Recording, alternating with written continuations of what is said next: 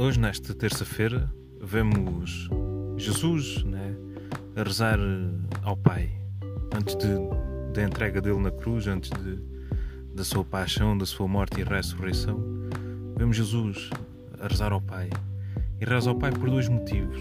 Em primeiro lugar, para que Deus o glorifique, porque é nele, em Jesus, que Deus é glorificado e para que todos conheçam a glória de Deus e para que todos em, em, consigam ver em Jesus aquele que nos leva até, até Deus, nos aponta para a glória, de, nos faz entrar no coração de Deus.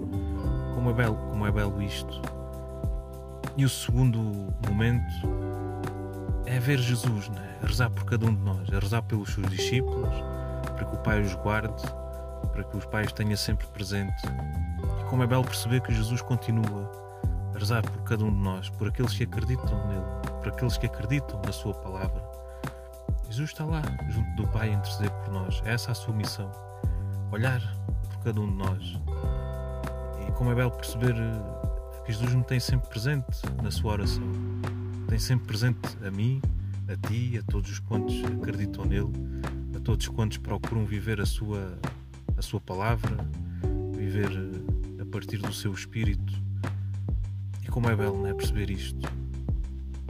Já alguma vez te deste conta que estás sempre no coração de Deus?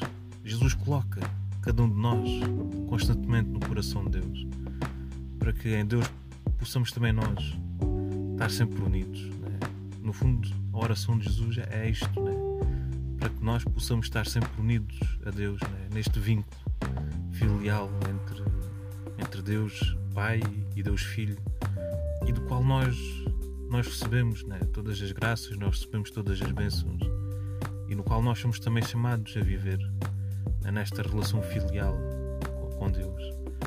Então, um grande desafio que Jesus nos coloca hoje né? e ao longo desta semana e que eu deixo a cada um de vós e que deixo em primeiro lugar para mim é olhar à, minha, olhar à vida, né? olhar à minha vida, olhar já à tua vida e rezar, né? procurar rezar por uma pessoa ou cada dia por uma pessoa, mas a pedir né, para que Deus cuide dela, colocá-la também no coração de Deus.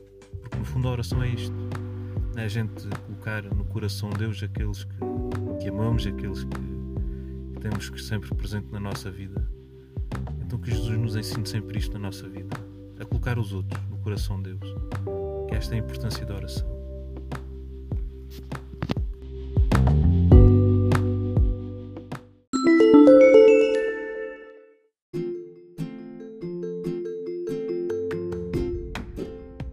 Olá, obrigado por ouvir o nosso podcast. O meu nome é André e sou um jovem para o um mundo unido. Se gostaste da reflexão do Padre Tiago, por que não partilhá-la com alguém? Segue-nos no Instagram e no Facebook para ficares a par das novidades que temos para ti. E não te esqueças, é sempre possível algo mais.